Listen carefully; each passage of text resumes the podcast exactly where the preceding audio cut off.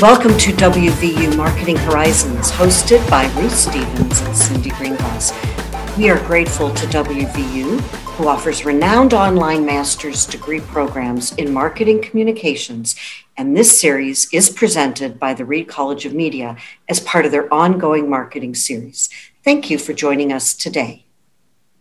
Ruth, you and I both know David Raab.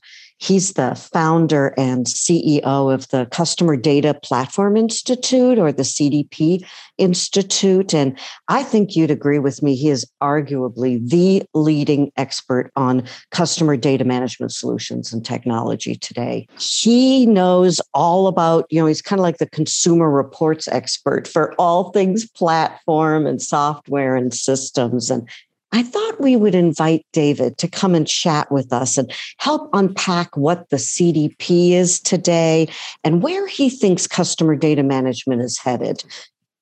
Let's bring him in. You bet. Hi, David. Hi, guys. Nice to see you all. Thanks for joining us, David. I've got a question to start out with. CDP. So we've got all these acronyms floating around. We've got mm-hmm. CRM, we've got UDP, CDP. When it comes to customer data platform, what is it anyway? And why do I, as a marketer, as a business person, need one? Okay, so the, the official CDP Institute definition is that a customer data platform is packaged software that builds a unified, persistent customer database that's accessible to other systems. So, if you want to unpack that just a bit, sure. it's packaged software. It's not something that you build like the old school data warehouse or marketing data warehouse or marketing database. That was all a custom project that you either built or you hired a developer to build for you. You buy this thing off the shelf, which means it's faster, cheaper, more likely to actually work. Um, unified, persistent customer database Obviously, there's a lot to that, but it's unified. It brings together data from all sources. It's persistent. It stores that data someplace so that you don't lose it if it gets dropped from a source system somewhere. And it's a customer database, so it's organized around customers. It's not organized around products or around web pages or around retail stores. There's lots of things you can organize a database around, but this one is organized to make it easy to pull together all the data about a single customer. And then accessible to other systems means it's accessible to other systems. It's not designed just to build that database for its own purposes, because there's lots of systems that might assemble that just to do recommendations, for example, or, or just to take some other do attribution analysis. It's actually designed to share that data so that every system in the company that needs unified customer data has one place to look, which saves some effort because you're not mm. duplicating the effort of building it. And of course, everybody's working off the same data, so it's consistent. So, why do I need one? You need one because most companies today have customer data that's stored in a bunch of different systems, the infamous silos that people talk about so much. And you know, this is West Virginia, so they probably have silos in West Virginia. But it's a good thing if you're a farmer to have a silo. It's not such a good thing in data management to have uh, a, a silo. So when people ask us, "Well, how do I know if I need a CDP?" You need a CDP if you find yourself saying, you know, there's this data in this system that I really need in that system, but I can't get to it. So there is retail purchases from my point of sale system in my physical store that I'd really like to share with my website so that I can do retargeting on the website based on what people did in the retail store.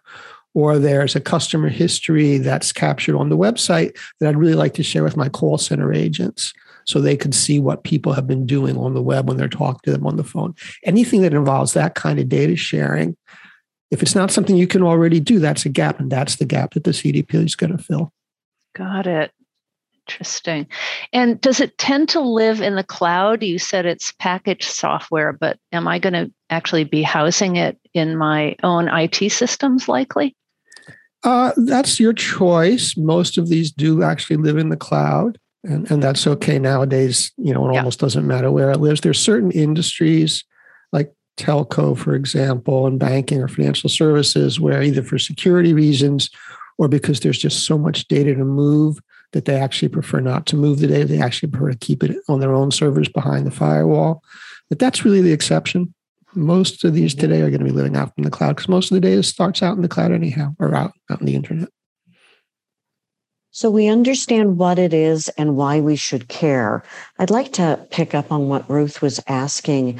From a marketer's point of view, what can you do as far as outputs? Does the CDP actually do deliverability delivery in different multi channels, or does it make the data available that gets pulled by you know your email system or your you know whatever social media whatever type of a multi-channel environment you want to push your communication out through? Well the answer is yes which really means it can it can be either way. There are actually lots of cdps there's about 150 of them by our count uh, that we know about and we discover about one a week. And some just do the data assembly bit, and that's what makes it a CDP. Is it creates those unified shareable profiles I was just talking about. Okay, so to be a CDP, that's what you have to do. Now, many of the vendors have developed other features. Many of them actually started out offering, say, an email platform, and then backed into saying, you know, our customers keep asking us for a CDP or what is functionally a CDP, so let's build one of those too. So there are a lot of systems out there that do analytics, for example. So in, in, in B2B, a lot of the companies that started out doing predictive lead scoring, if you remember those, that mm-hmm. little batch of firms five, ten years ago, those actually were CDPs. They were actually pulling together all that data, but then they were all using it for that one purpose. Uh, they actually, many of those vendors discovered that the data was extremely valuable in its own right, and had other uses, so they actually opened it up so they, the data could be accessed by other systems and the focus of those companies in some cases actually switched to building the database and not so much doing the predictive modeling, but they still have that predictive modeling capability. Or they started out, as I say, as a web uh, recommendation engine. and They built that out. Or so there's a lot of other things that you might buy, and you know, marketers would prefer to buy as few systems as possible, generally speaking. If they, so, if they can buy one system that's going to both assemble the data and do the predictive and send out their emails and maybe even do their real-time website personalization many of them are very interested in that. You know, not mm. all of mm. them. Other ones have a website personalization system that they love and they have no desire to get rid of it, or they have an email system that they love or a web CMS that they love. So those ones are just going to want that core functionality. But other people who maybe don't have those tools, or maybe they're not so enamored of the tools they do have, if they can find one system that's all this stuff, they're delighted. So the different CDP vendors have simply decided to fill those different niches. So if we're convinced that this is a functionality that we really need, how do we begin to decide which vendor is is right for us? Have any tips on on vendor selection or solution evaluation? Yeah, and you know, as you know, I've spent most of my career doing uh, vendor selection, so I, right. I, I, I have one or two opinions on the subject. and you always have to start with the end in mind. I don't think I'm the first person to say that. So, what kind of marketing programs or what kind of business projects, because this is not just for marketing, are you trying to achieve that you can't already do? So, what are the gaps in your business? And once you figure out what the gaps are, then so what's going to fill those gaps? What are the functionalities that I need that I'm missing? And then the question is, well, is the CDP the right tool to fill that? Because maybe my problem is poor data quality. And I really need a master data management system to amp up my data quality. And, and the CDP is not really it. Now, mm-hmm. that particular example, master data management, uh, is sort of a component of CDP. So many CDP vendors have a sort of a master data management capability. Others would integrate with the master data management system. But in any in any case, that you figure out what it what what your particular gap is. So if your gap, as I said earlier, is that I have data in different places that I can't use in other places that need it, that I need to transfer from one system to the other, that's when I need a CDP. If I need to have that data sharing capability, and they have to be unified persistent databases, that tells me, up. that's a CDP problem. Got it. Well, now, with 150 different options for us today, that's a lot to sort through to help decide who and where to go for advice and how to pick the right selection. That is true. Uh, so we, you know, the mission of the CDP Institute, I probably should have said earlier, is to be a vendor neutral organization that helps people companies do a better job with their customer data. So we don't really care if you buy a CDP or not. We just want you to do a better job. And that's, again, what I've been doing my whole uh, professional life. So what we do at the Institute is we do try to simplify that buying process a bit. So we classify the CDP vendors. Mm-hmm. We, we classify them based on that scope of functionality. Are they just doing the data assembly? We call those data CDPs. Are they do the, the data assembly plus the predictive analytics? And those are analytics CDPs. Are they doing that plus delivery? And guess what we call those guys?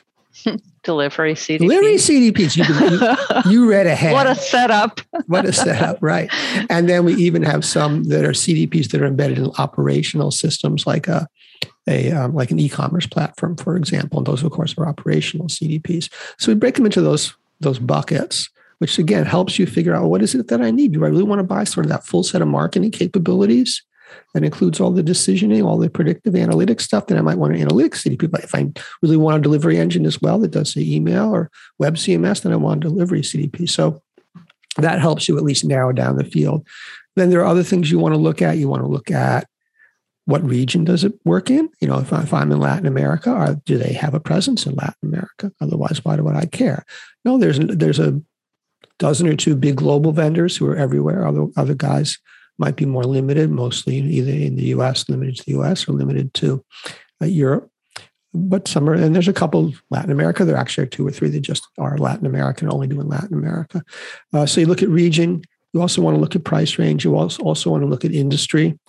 We actually at the Institute on our website, www.cdpinstitute.org. sure. If you go to that website, um, you will find that we actually have some filtering capabilities on that. So you can plug in and say, I want a CDP who works in this region. I want a CDP that works, that has experience in this industry, and we'll pop up what I will admit is a partial list, not a complete list.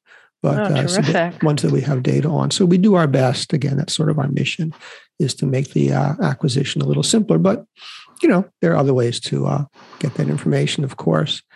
And we we've been told that it's the retail category that was the uh, early adopter of the CDP technology. Is that right? And if so, why? There really were two that sort of led the way. Retail, the other was media, so things uh, like ah, Netflix, mm-hmm. or, uh, where, and in both cases, what you have is you have a very strong need to make really good recommendations either you're making product recommendations in retail or you're making content recommendations this movie this book this song to listen to eh, on the media side. And both of those work when you have a, as much customer data as possible from as many people and it's been assembled in a way that is extremely accessible and usable. And again that's the core capability of the cdp is to pull that data together and to make it usable in that case, often to expose it to recommendation algorithms. So we think that's why there's a lot of data in both of those industries. There's a lot of purchases that are relatively low ticket and, and quick turnaround, short sales cycle. So that's very that makes recommendations very powerful, and, and that makes therefore the data that the CDP builds immediately useful later industries that have adopted it. So B2B, we're seeing it now in, uh, there was a telco, financial services. Those were ones that were a little slower to adopt, partly because if you think about those industries, the buying cycle is a little longer, the ticket's a little higher, the purchase a little less frequent. So it's not quite as much data. Recommendations are not quite as important in the same way. Um, and, and also, those are industries that have historically done a somewhat better job than, say, retail at dealing with customer data. So they had a better infrastructure, they had fewer gaps. I see. If you will. And now we're seeing things like healthcare and education, which are at the far extreme of, you know, very rarely do you pick a new healthcare provider. Very rarely do you pick a college. Right. Of course, they should all go to West Virginia, but right. if you don't go to West Virginia, then you can go someplace else. And then you have to pick what that would be. So those are a different class. But even those comp- those institutions, a lot of nonprofits in that space, government actually even looks at CDPs. They also uh, have a need to pull that data together from multiple sources. And once you get it pulled together, then you find there's all kinds of useful things you can do with it.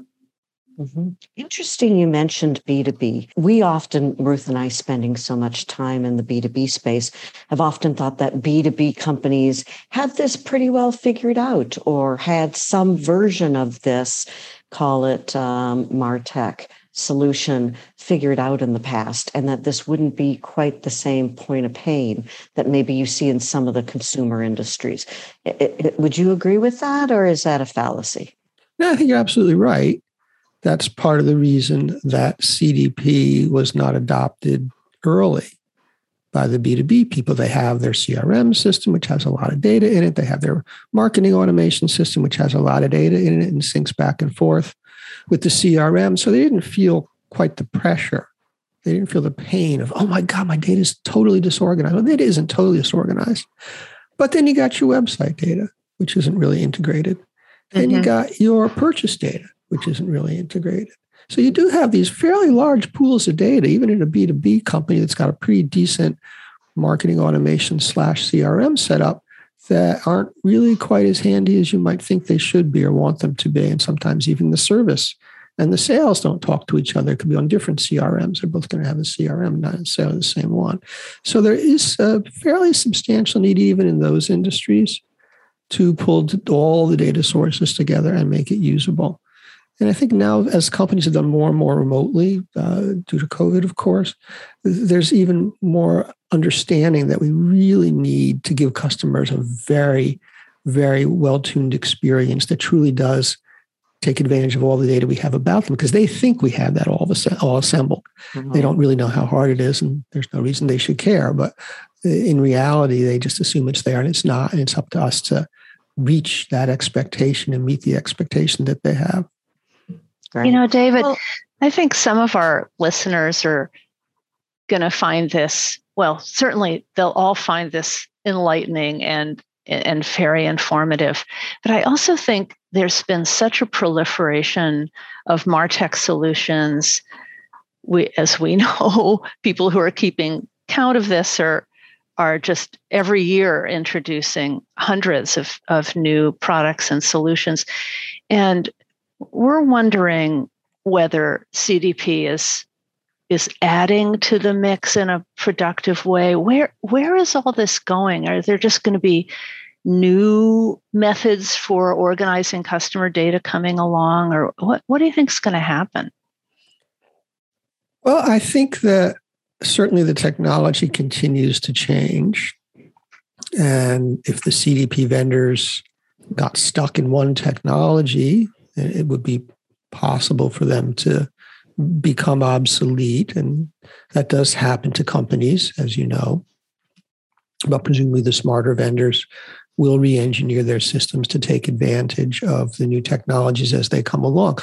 Hmm. A lot of the capability is really not as much technical as it is business knowledge, shall we call it. So, how do you really merge together customer data?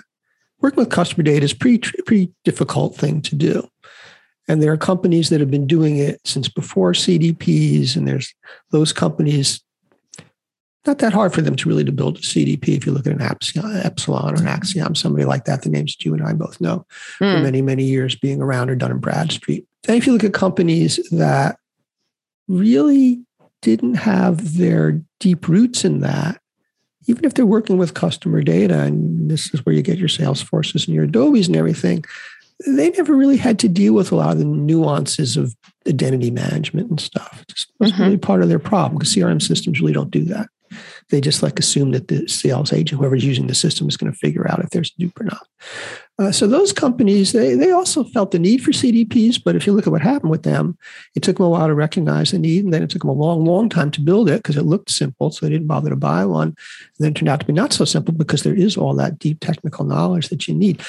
So that is what will keep the CDP vendors relevant even as the technology changes. They have developed or inherited, depending on where they came from, that deep technical understanding of how you really do a good job with customer data. And that's what makes it so hard for somebody to build their own equivalent of a CDP. Of course, it's packaged software, you can't build it if you build it, it's no longer packaged. But functionally, if you, if you built the same functionality, you could do that. But again, unless you're at a company that really has the understanding of how to work with customer data in a deep way, it's going to be really hard for you to do that. So a lot of companies try to build a CDP internally, and, and then they actually find out, you know, we should just buy this thing. So, with all of the proliferation of these solutions and the increased desire for them, you know, Ruth and I like to look out in the future and say, where would we think things are going? And, and, you've authored some really interesting blogs and commentary around where you think this is headed. We also know that you've called it is peak Martech approaching at last. And uh, this goes beyond CDP to Martech as a larger uh, discussion. So, in the time we have left together, David, can you look out through the front windshield and tell us what does your crystal ball tell you about it? Well, my crystal ball tells me that sooner or later there's going to be too many of these things. That that the proliferation of Martech systems has happened because there have been so many little niches to be filled, and there will always be new niches. So there's always going to be new new systems out there that that do a particular thing that there's no system to do because that's what the the smart people who build these things do is they they they oh here's a need that I know how to fill and nobody else has filled. So it's not going to be there, there won't be an end to the growth in the number of Martech systems, but I think companies have learned that even when they buy one of these cool new Martech things to solve a particular problem, it adds to the complexity of their overall stack. You have to integrate it, or if you don't integrate it, then you sort of don't get that much value from it. So they find themselves buying a lot of things and then not using them fully or not using them well. And and I think at some point they're going to. We've actually already seen this.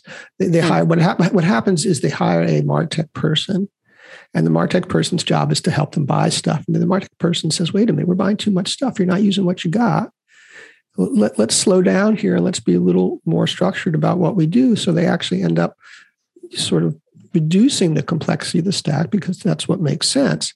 So I think that's what we're going to see. I think we're going to see certainly large platforms. People are going to still buy, you know, customer data platforms and big marketing automation systems and big CRM systems. Those will not go away, and there will be more than one of those, but they will be connected together in, in a deeper fashion, and people will be a little less eager to go off and buy that crazy little new hot app that does this cool new thing, whatever that cool new thing happens to be, because they say, you know, we're not using the tools we have. And that might do some cool thing, but I could probably spend my time just making my email better segmented, something really boring like that, and actually get better value for my business. Or keeping my data clean and up or, to date and complete. Yeah, that that would be nice too, right? And of course, that's the most boring thing of all, but it does actually have value. And that's again why you have to have people. It's all about people. It's not about technology. You have to have people who come in and say, you know, this is really what we have to fix. I know mm-hmm. that's a cool new thing, and I would love to play it, and you would love to play with it, but let's spend some time on data quality because that's really going to mm. give us a lot of value across everything that we do.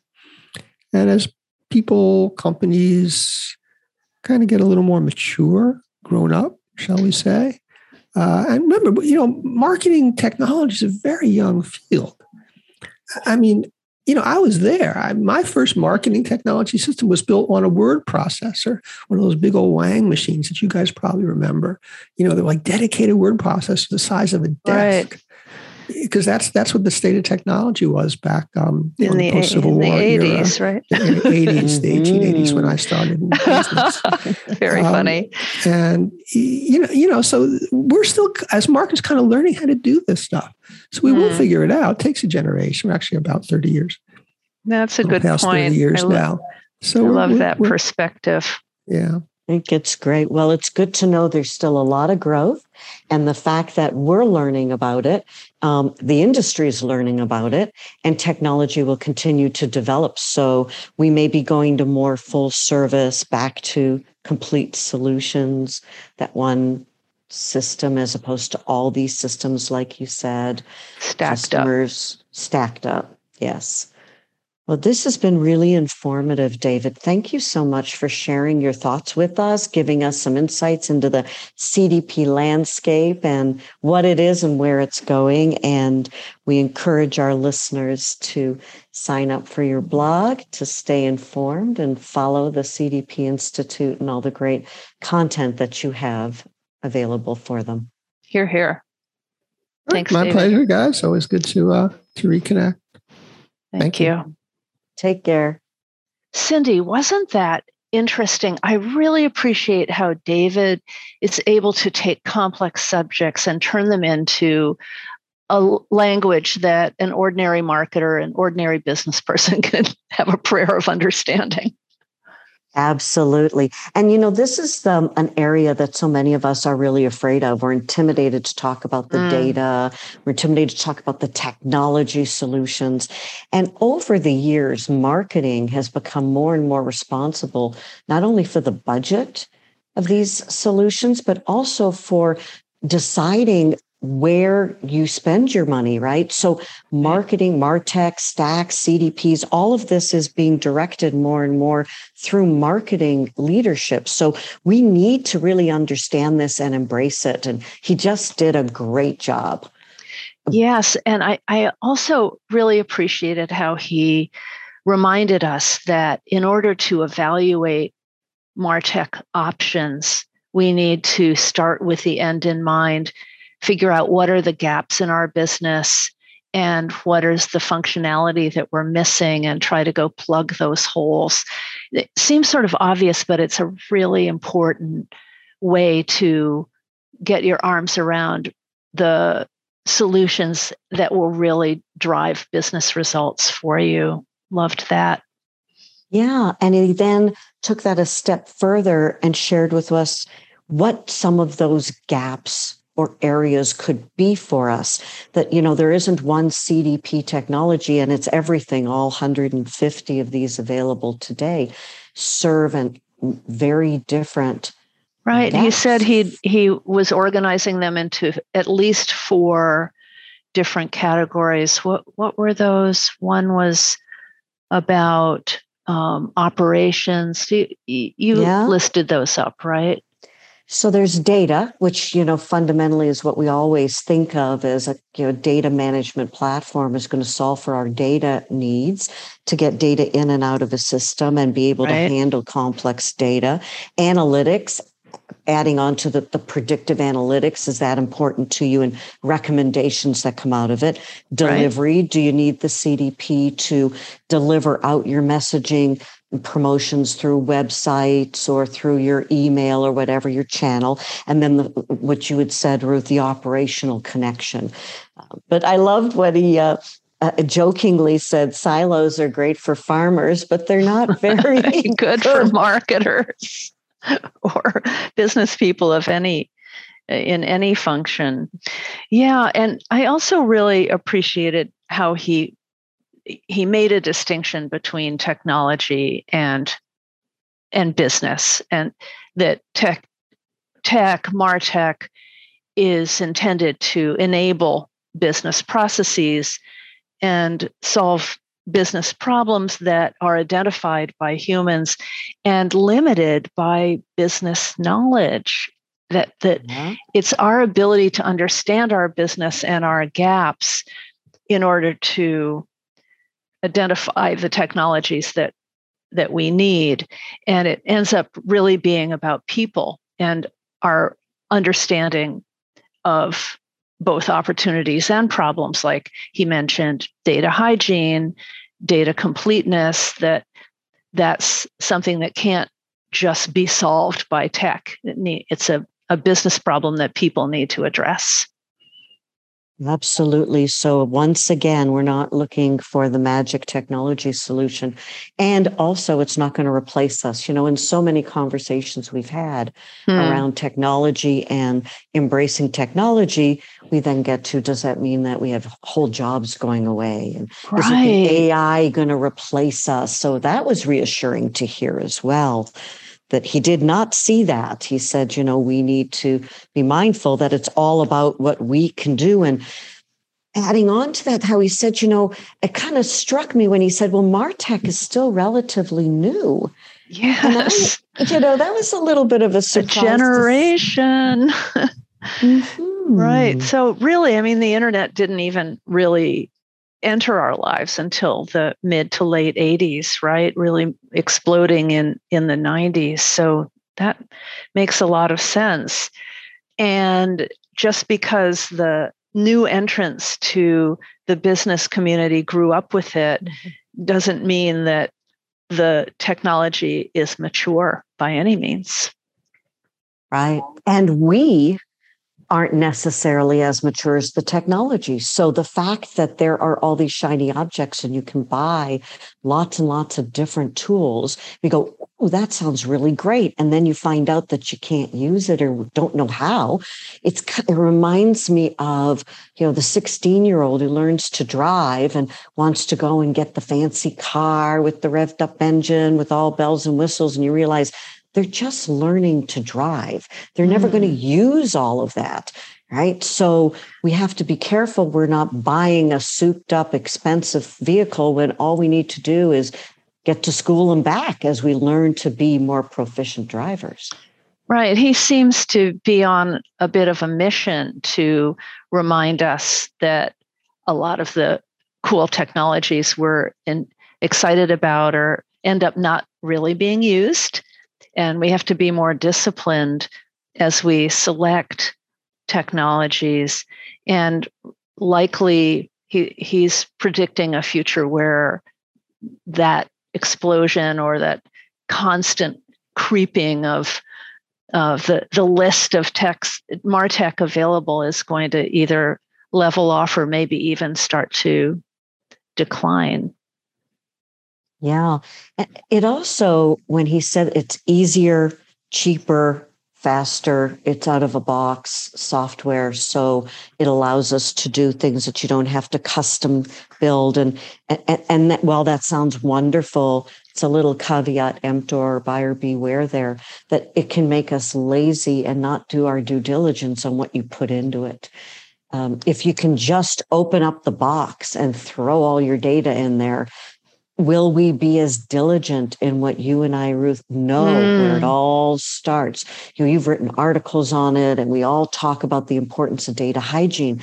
And it all starts with really being diligent and disciplined about your data. So if you can shove everything you ever wanted in there, look out. It, wow, it could become a, yeah, a real mess. So should we go and chat about our three top takeaways, our, our three little piggies? Do you have one to kick us off, Ruth? Sure. I would say that the his reminder that we have to search for new technologies with the business result in mind. Do we have to understand the gaps in our business and identify the missing functionality that any new technology will help us fill? Absolutely and that the players in the market have a deep understanding and handling of customer data, which is something that we individual companies do not have to be able to go do this on our own, build it on our own. So, in identifying where that gap is, if the gap is within your company's understanding of customer data at that fundamental level, then for sure a CDP is for you. Um, my right. second one I thought was that this is expanding rapidly into many industries. And the industries that first took on CDP had lots of data, could bring in data from all different sources, and it's all customer data, and therefore made the recommendation predictive component of it easier around, you know, industries like retail where the sales cycle is short and the size it's not a considered purchase. And there's lots of you know purchases.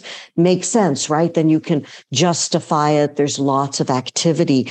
But that he said it's expanding now to mm, just hmm, about every industry. other categories are recognizing the need even though their transaction uh, turnover is is longer and maybe their customer bases are smaller like our friends in, in the B2B world or automotive, healthcare, education, he mentioned.